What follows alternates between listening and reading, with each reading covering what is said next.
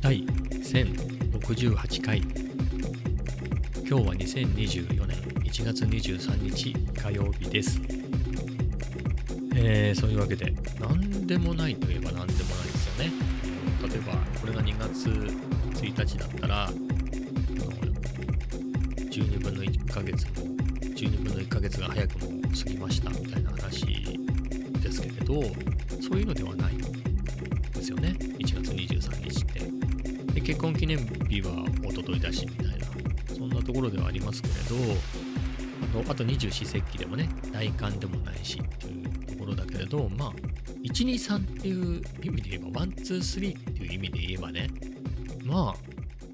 うんまあそれだけといえばそれだけどね、それで言ったらポッキーの日だってね、うん、1が並んだだけって言ったらそれまでなんで、あ、れ出すけど、あれ出すけれど、まあ1、2、3。 one, two, three って聞くと、まあ、世代的にロータス？え ?F1 の？みたいな。もう F1 にいないしっていうね、えー、そういうことではなくて、表計算ソフトですね。まあ今イコール Excel だから、あれですけど、Excel の前って、やっぱロータス1、2、3っていうのは結構シェアがあったと思うんだよね。いろんなパソコンにあの張り切ったビジネス向けみたいなところをアピールするやつだと1、2、3搭載みたいなやつって結構あったんじゃないかなという気はするんですけどね。えー、僕も仕事でロータス1、2、3って使ったことありました。うん。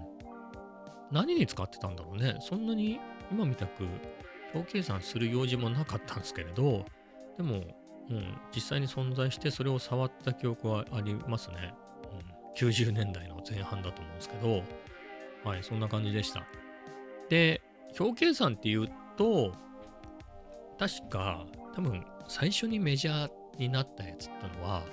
ビジカルクってソフトだと思うんですよね。Apple 2用のね、ビジカルク、ちょっと、いつぐらいなんだろうね、ビジカルクっていうのはやっぱりかなり有名で、えー、っとね、あの、まあまあ、我々がね、えっ、と、えっ、と、何でしたっけ ?Excel とかでおなじみの、ああいう、いわゆるスプレッドシートね。あれの基本的な、ああいうサムとかああいうのも、ビジカルク由来なんじゃないですか。まあ、その前の由来があるのかもしれないけど、まあ、それが、あの普及したっていうのというと、ビジカルクじゃなかったのかなと思うんですけど、カルク、ビジカルク。何年のソフトなんでしょうね。確か、フロアップ Apple 2の、Apple 2用のね、ソフトなんで、Apple 2のあの、ディスクドライブが、純正の方が出てからの後のソフトだと思うのよね。うん。で、いくと、あれって、同時発売ではなかったと思うんで、だ76年とかでしょ ?76 年とか7年とかでしょ ?Apple 2って。え、あ、調べたところ、ビジカルックは1979年に発売された世界初のパーソナルコンピューター向け表計算ソフトであるっていうね、えー、ちゅうことなんで、えー、まあ、そうよね。だから、Excel の前、ローダス1、2、3ってかなりシェアありましたよっていう話で、僕ね、その頃で言うと、マルチプランっていうのも記憶にありますね。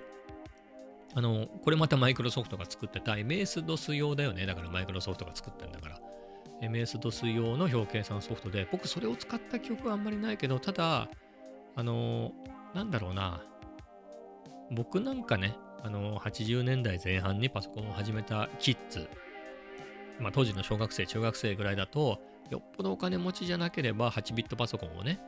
えー、まあファミコンぐらいのやつだよね。まあ、あんぐらいの、まあ、価格はもっと高いけれど、えー、のが一般的で、8801NEC の、あれって初代だと22万8000ぐらいかな、ディスクドライブなしでね。カセットってことだよね。そのカセットレコーダー、プレイヤーも別売りだから、あれですけど、まあ、そんぐらいの価格の頃だからね。えー、もっと入門向けのやつでも、やっぱ8万以上はしたみたいな。まあ、そうね。8万切るやつもあったけどね。えー、みたいな時代の頃なんでね。まあそんな中で8ビット用なんで、で、フロッピーもね、なかなかそういう8ビットパソコン4あったけど、やっぱり高いからね、なかなか手が出なくて、持ってる人はいましたけど、だ当時の仲間でフロッピー持ってるやつって、あのー、違う中学校の吉田くんってやつがね、すっごかったね。でも吉田くんすごいパソコンできて、なんかいつ行ってもなんかオリジナルで作った新しいゲームとか、えー持ってて、だ中学生の時に、僕ね、友達の友達みたいな感じだったんで、何回かしか会ったことないんだけど、茨城県の、今もそうだよね、石岡市に加藤電機、今でいうケーズ電機があって、そこにパソコンコーナーがあったのよ。当時のって家電やパソコンコーナーがあったんですよね。80年代中盤頃って。で、そこにいろんなパソコンがあって、キッズたちが自由にさ、キッズに限らず自由に触れるみたいなのがあって、そこで、お、吉田なんつって、したったらずな人だったんだよね、吉田君っていうのが中学生の時に知り合って、何回かしか会ったことないけど、で、あの、吉田君は、シャープの X1 を持ってて、しかもディスクドライブを持ってたっつうんでね。だからその、今でいうケーズ電機に飾ってあるパソコン、置いてあるパソコンもフロッピーがついてるんだ。吉田君は自分の家で作ってきたプログラムをフロッピーに入れて持ってきて、それをロードしてさ、披露してくれるわけ。すげえフロッピーだみたいな。いや、フロッピーは見たことあるよ。だからお店にはあるから。でも、身近でフロッピーを使ってるやつを初めて見たな、吉田君がね。うん。そんぐらいでね。吉田君なんか、中学生の時にバイトして買ったって言ってたけどね。本当かね。えそんなこと言っててね、すげえな。X1 っていうのも、あれ、吉田君が持ってた X1 って僕、吉田君家に行ったことないかわかんないんだけど、多分初代のやつなんで、多分 G ラム、G ラム、G ラム3枚つけたら多分全部で30万とかしないとカラーのグラフィックが出せない頃の初代のやつだから、ね、すごいね。吉田くんちは裕福だったんじゃないですか？行ったことないけど。まあ、そんな頃ですよ。まあ、そ吉田くんですら8ビットなんだ。その MS-DOS っていうのは16ビットパソコン用のね。で元をたどすと IBM PC っていうパソコンね。の用の PC-DOS っていうソフトがもともとだからね。それが、まあそれを作ったのが M、マイクロソフトで、それを、P、IBM 以外用に出したのの商標にしたのが MS-DOS なんじゃないですか。えー、なので、そんなわけでね、あの8ビットじゃなくて16ビットのパソコンなんだね、IBM PC って。えー、というわけで我々にはね、身近じゃなかったんですけど、まあそんな中で、えーマルチプランっていうのは、だから僕ら用ではないけど、NEC の PC98 っていうのは結構オフィスでもそんなにはなかったと思うけどね、80年代だと。でもオフィス向けってことにはなっていて、そういう中で、あのその頃ってシャープにせよ、いろんなところがね、あの、自社のパソコンを出してたんで、えー確か MZ5500 っていう16ビットパソコンがあったね。シャープの。その前身が3500で、でもあれは MZ3500 は8ビットだった気がするんだけどね。まあ、5500は結構張り切って作られていて、まあ、性能的には98と同じくらいだったんじゃないの？だからそこがやっぱり MS-DOS 搭載みたいなところが売りで、えーそこでマルチプランも使えますみたいな宣伝をやってたような気は、なんとなくですけどね、覚えてますね。はい。まあそんなところでね、記憶ですけど、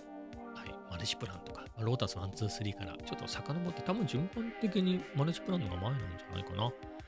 えーでしたけどね。うん。ちなみに Excel っていうのは、マイクロソフトがもちろん作ったんですけど、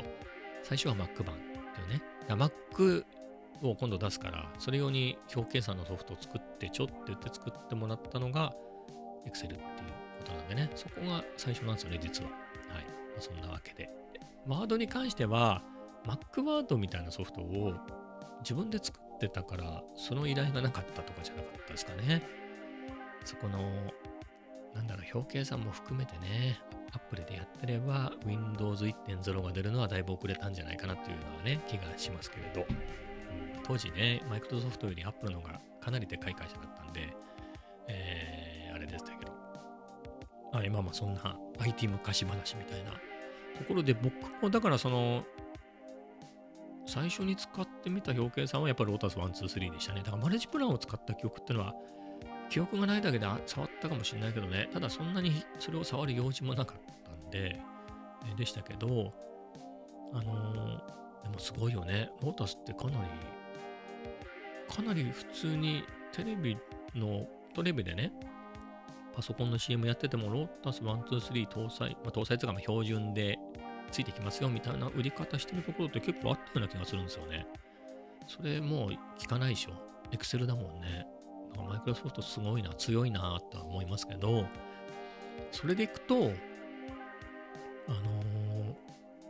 そうよね。だからワープロね、だから僕が社会人になった頃って、ワープロ使える人って、だから僕はほら、それ作ってるメーカーで働いてたから、まあ、まだ普通のところよりは早いよね、そういうの触れるのはね。まあ、そもそもプログラマーで入ってるから。でも、ドキュメント？ドキュメントは、だかその古い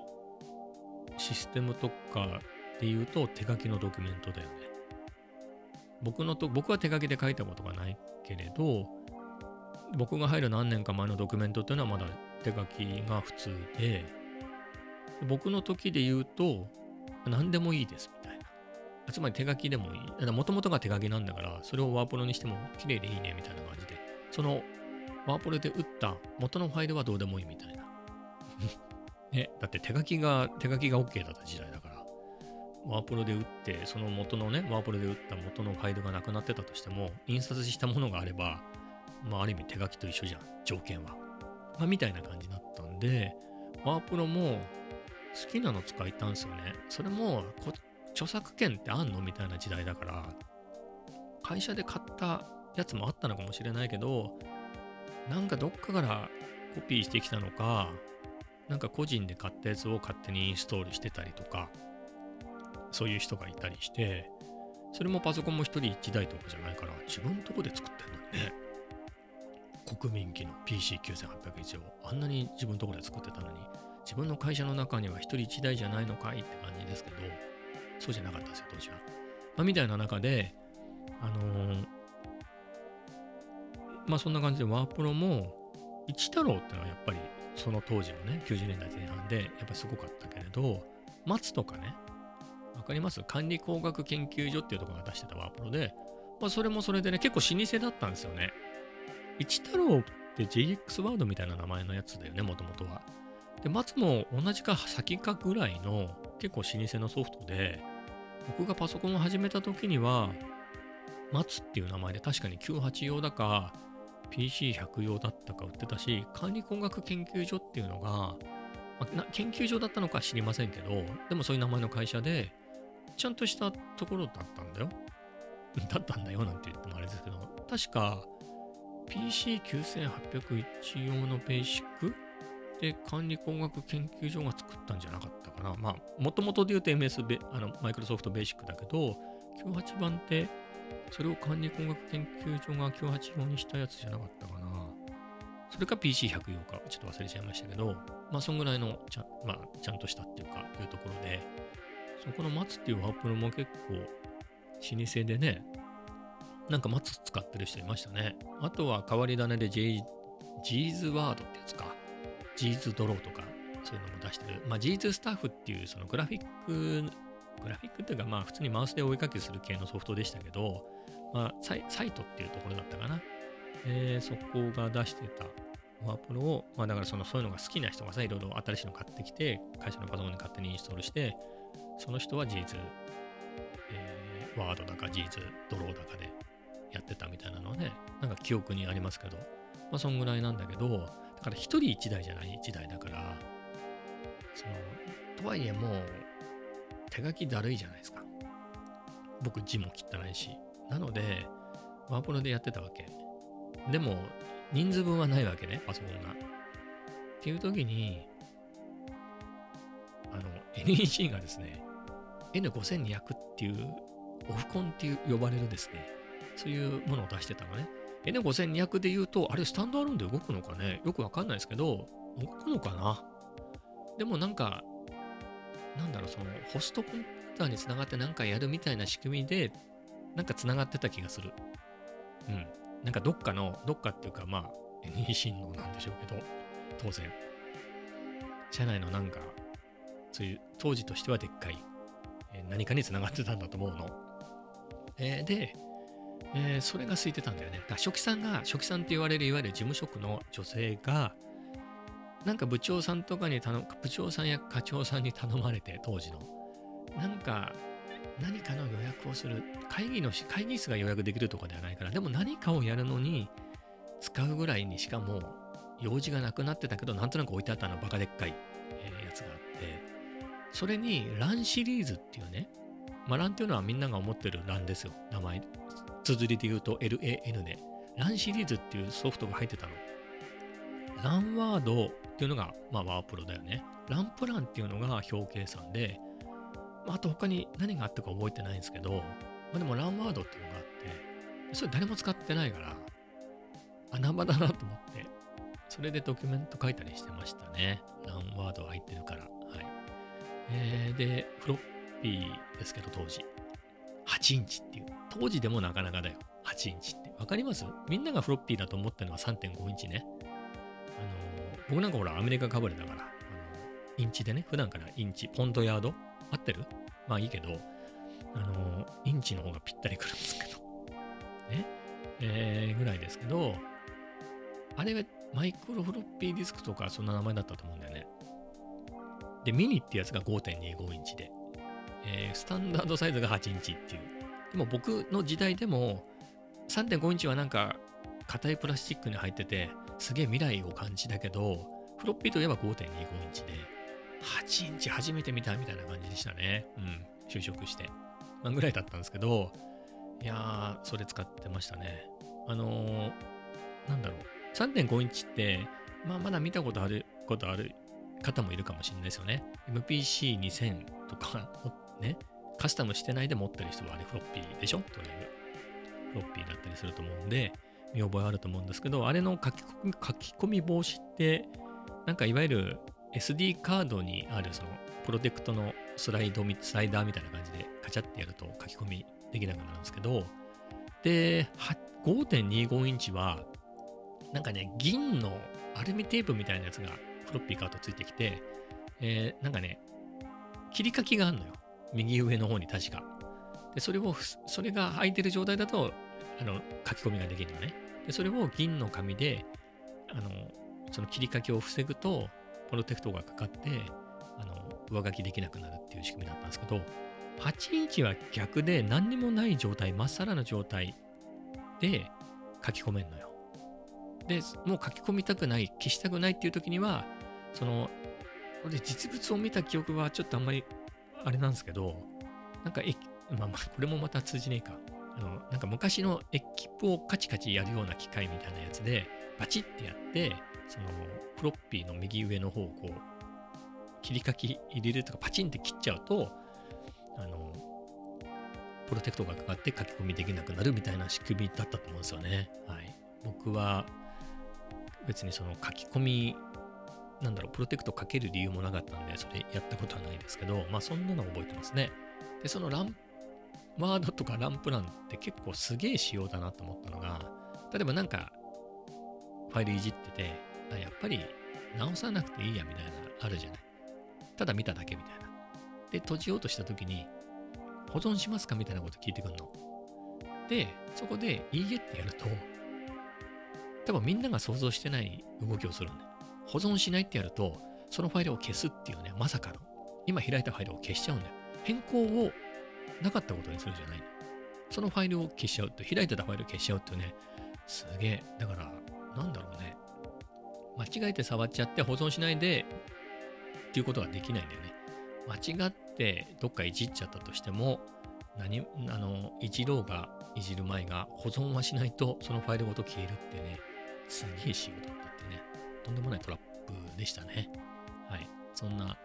IT 昔話でしたけど、まあそんな感じでね、懐かしいでございますね。えー、まあそんなもんすかね。1、2、3って聞くとロータス1、2、3といえば表計算。表計算といえば、みたいなね。まあ、ランプランはちょっと強引でしたけどね。ランワードは使いましたよ、結構。うん。そんな思い出ですね。だからね、それも、90年代の後半ぐらいになるとさすがに統一せねばってなるじゃない？なんかドキュメだからその手書きがもともとが手書きだったから別にワープロでも何でもいいしワープロの種類は問わずみたいなそのファイルがどこにあろうがなかろうがどうでもいいみたいな感じだったのがさすがにそんだけワープロが当たり前になってくるとあのワープロでかつその印刷して閉じられたキングファイルに閉じられたドキュメントだけじゃなく元のフロッピーも欲しいよねみたいなことになってきて、えー、どっかのタイミングでワードになりましたね。それは超大手クライアントさんが、えードキュメントは紙だけじゃなくて、そのフロッピーで納入しろと。で、そのワープロソフトはワードでやってこいっていうことになって、まあそれで一気になったっていう記憶がありますね。これからワードね、みたいな。はい。えーそういう記憶がございますかね。うん。はい。まあ、そんな IT 昔話？みたいなところで。はい。まあ、そんな感じでしたけど、今日はですね、あったかかったですね。うん。明日っていうか今夜ぐらいから寒くなる説を喫茶店で小耳に挟んだんですけど、まあ確かに天気予報的には、今日は14度で明日8度だっていうんで、10度切るんで、まあ、寒いですよね。あったかい格好をしないとっていうことで。今日はね、まあ、なんか、あんまり冴えなかったですね。うーん、冴えなかったね。午前中、お昼ぐらいまでなんか、だなーって感じで、うん、なんかあんまり良くなかったですね。まあそういう日もあるよっていうことで、あれでしたけど、まあでも、で日が出てるうちにね、外出ると元気が出るでしょ？日光浴びてさ。やっぱ散歩とかすると気分も晴れるんで、喫茶店行こうと思って出たんですけど、曇ってきちゃってて、うん。雨は降んなかったですけど、まあそういう点ではね、あれでしたけど、まあ、お寺なんか見ちゃったりしてね、うん。通りがけに、あ、お寺見ちゃおうかな、みたいな。見て、ちょっと座っちゃったりなんかして、うん、いいね、みたいな。人もいないしっていうんで。えー、まあ、かといってそこにずっとね、えー30分も1時間もいるっていうほどでもないんで、まあ、こんなもんかなって感じで、さっさと切りやめましたけど、えーそれでね、今日気づいたわけじゃないんですけど、結構梅は、梅は生えてるよね。梅が咲いてるね。うん。今年早いんじゃないの？このタイミングで咲いてるって。えーなので、まあ、それを撮ろう撮ろうと思ってたんで、まあ、一応撮りましたけれど、えーね、それが時代遅れ、季節外れにならないうちに次の Vlog をね、えーアップしようかなと思うんですけど、まあそんな感じで、で、喫茶店に行って、まあ僕の好きな席が空いていたので、はい、まあそこで今日はマンデリンを飲みながらね、えー何しようかなっていうんで、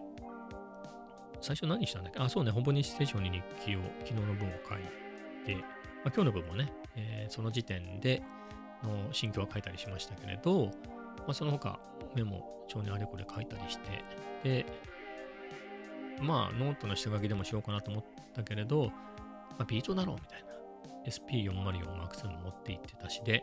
まあ、それでビートを作ってましたね。それも、ちょっと何日か前に聞かせ、聞かせたっ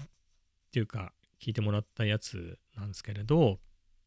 どうにも形になんなかったよね、あれってやつがあって、えーちょっと、もうちょっとボリューム下げてかけてみますか。違う。これじゃないな。あれ？これか。あれ？じゃあどれだろう？これ、昨日だか一昨日のでしょ？ああ、見つけましたね。これ何かっていうと、その、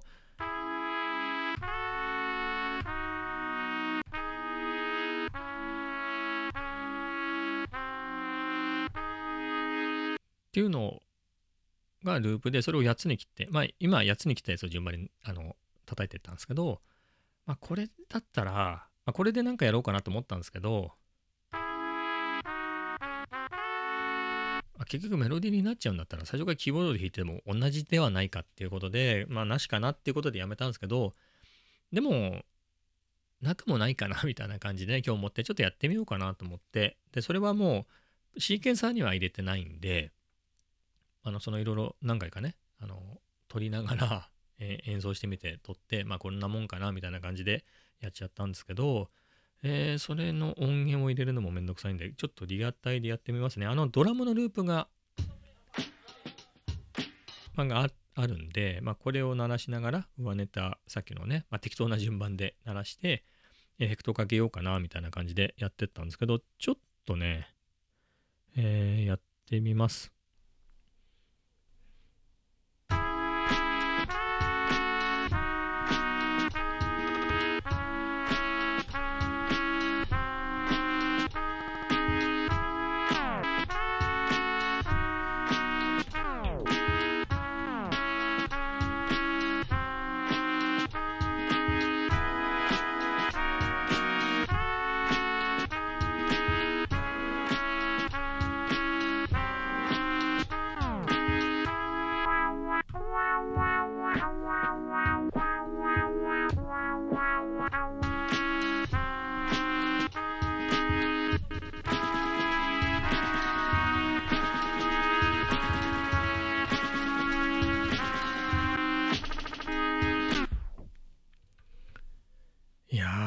難しいですね。えー、なんか、かなりドタバタになりましたけど、まあまあこんな感じでね、えー、いろいろエフェクトをかけながらパッと叩いていくみたいな、今までやってなかったようなことをやってって、えー、まあなんとかなってんのかなってないのか分かりませんけどね、まあ、パッと見た感じ、まあいいかこれであげちゃうしかないかなみたいな感じでしたけれど、はい、えー、な感じでしたね。まあ、そういうわけで、まあ、ビートを作ったっていう感じでもないですけどね、リアルタイムでこうやっちゃうとね。だこれも、どうなんですかね、まあ、一応音としてはね、えー、動画としては撮ってるから、まあ、その音声っていう形では撮れてますけどね。うん、なかなか難しいっすよね。うん。ねえ、こんにちは。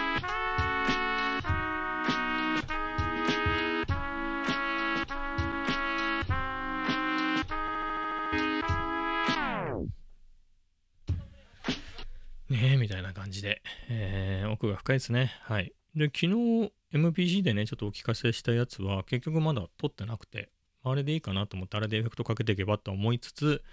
えー、昨日ね、結局聞かせてないんですけれど、あの、SNS には上げちゃったんですけどね、まあ、それでこの、昨日のは猫か。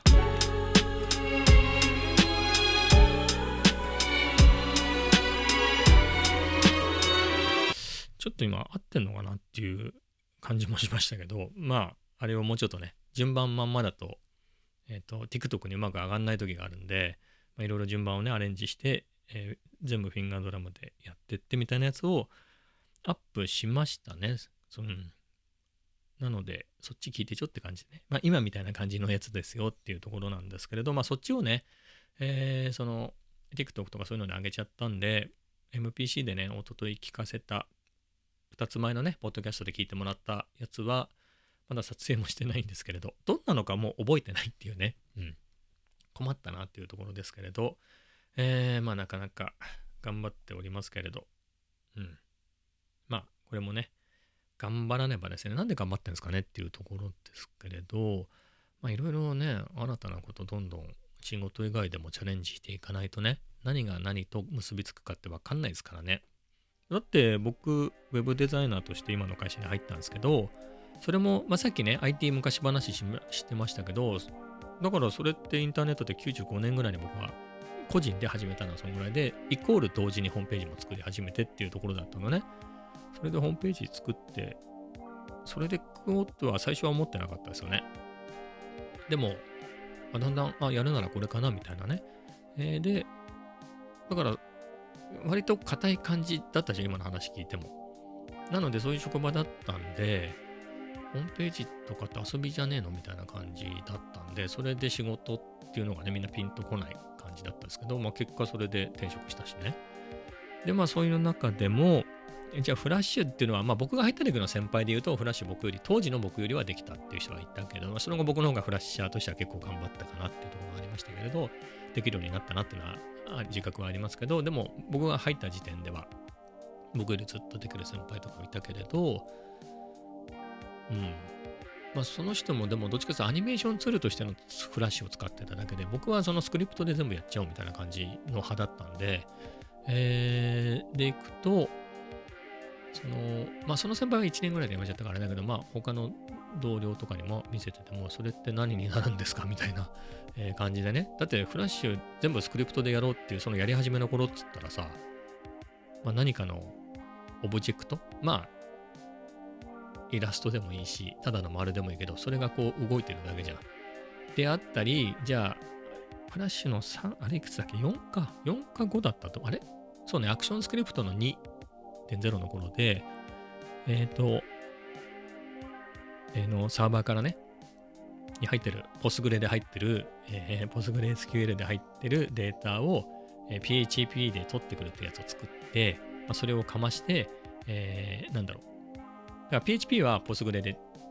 から取ってくるわけ、SQL 出して。で、それを XML にして、えー、返すっていう API を作って、まあ、それをフラッシュに読ませて、それであの UI を作ったりとか、そういうことをしてましたね。えー、だったりしたんで、それの最初の実験をしてる頃ってさ、何をやってんだかみんなには分かんないわけ。何やってんのかしら、この人みたいな感じだったけど、まあ、それがこういう風に使えるんだっての分かってね、ま、みたいなのだったので、まあ、何がどう役立つか分かりませんよね。だから僕が SWIFT をやってた時も、まあ、フラッシュとかなくなっちゃったんで、まあ、SWIFT でもやるかみたいな感じで SWIFT やってたんですけど、僕の直接の仕事で言うと SWIFT はいらなかったんだけど、まあ、アプリを、スマホアプリをずっと立ち上げから担当してたんで、まあ、自分で作る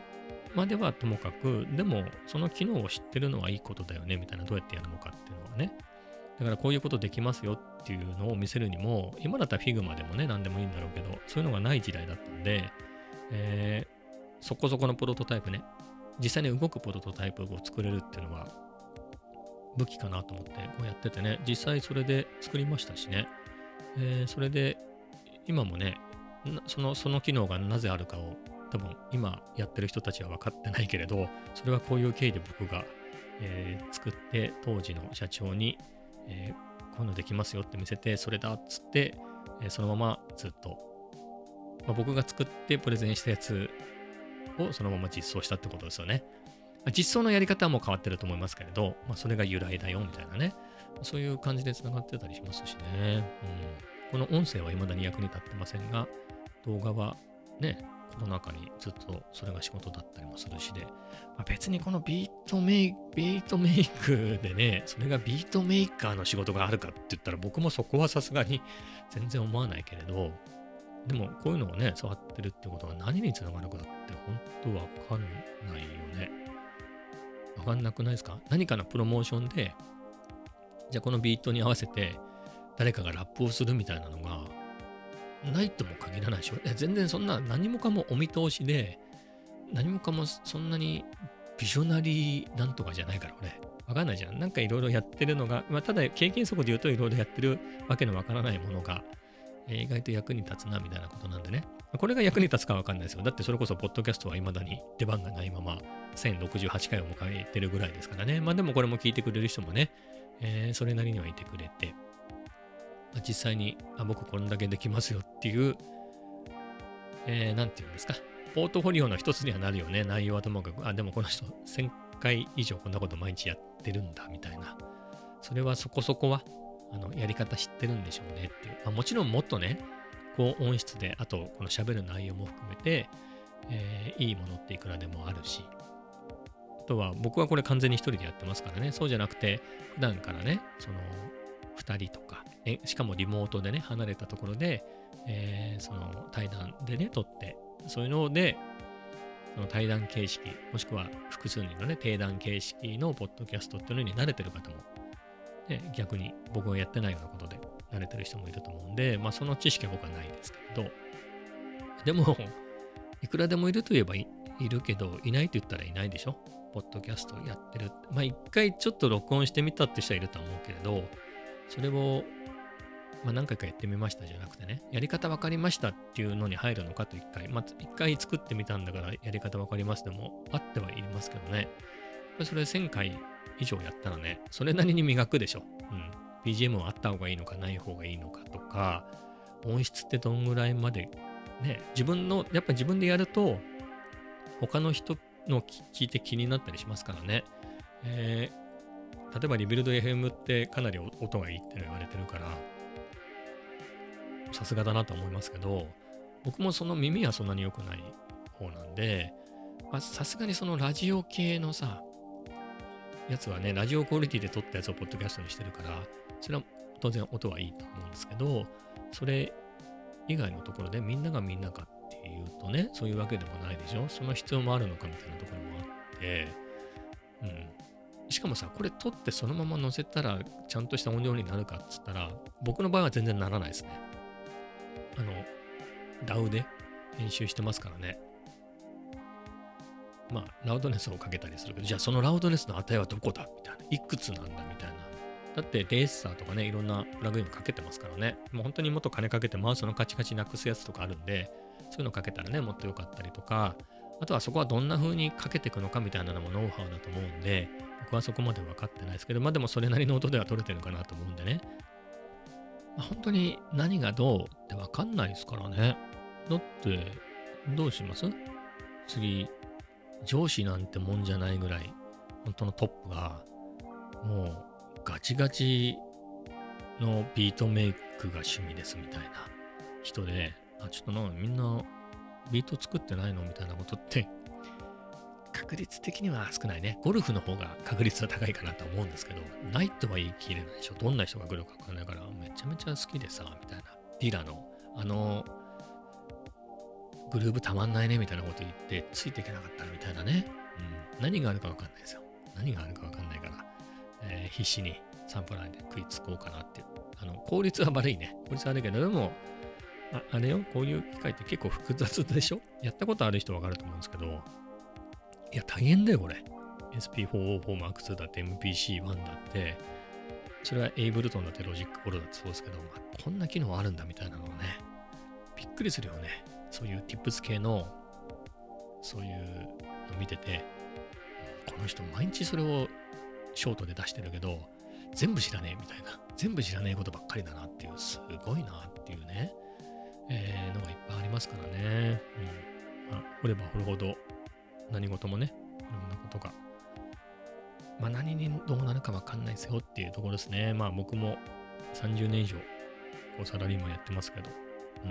わかんないよね。30年前ってね、えー、だいぶ、だいぶ違うよね。まさか、何年かでまたバブルみたいなことになるかなってみんなが思ってたんじゃないですか？だって、もう少しでアメリカ抜くかもみたいなね。山手線の内側の土地の価格でアメリカが買えるみたいな時代ですからね。それがつい何年か前っていう頃なんで、それがまさか30年後もみたいな、30年後みたいなね、中国に抜かれるなんて思ってないよね。マイクロソフトの社長も、アドビの社長もインド人とかね、思わないもんね。まあ、そんな時代だし、それこそ Google もないし、Facebook、まあ今でメタとかもね、Google もない時代だからね。うん。30年前っつったらね、Apple はマイクロソフトもありましたけれど、まあ、そんなぐらいですからね、何かあるかわかんないですよ。はい、そういうわけで、まあ、えっ、ー、と、なんつうんですか、別に辛いくってやってるわけじゃないですけれど、まあ、せっかくやり始めたことなんでね、えー、しっかり覚えていきたいなと思います。まあ、そんなところですかね。はい。では、今日はこの辺で。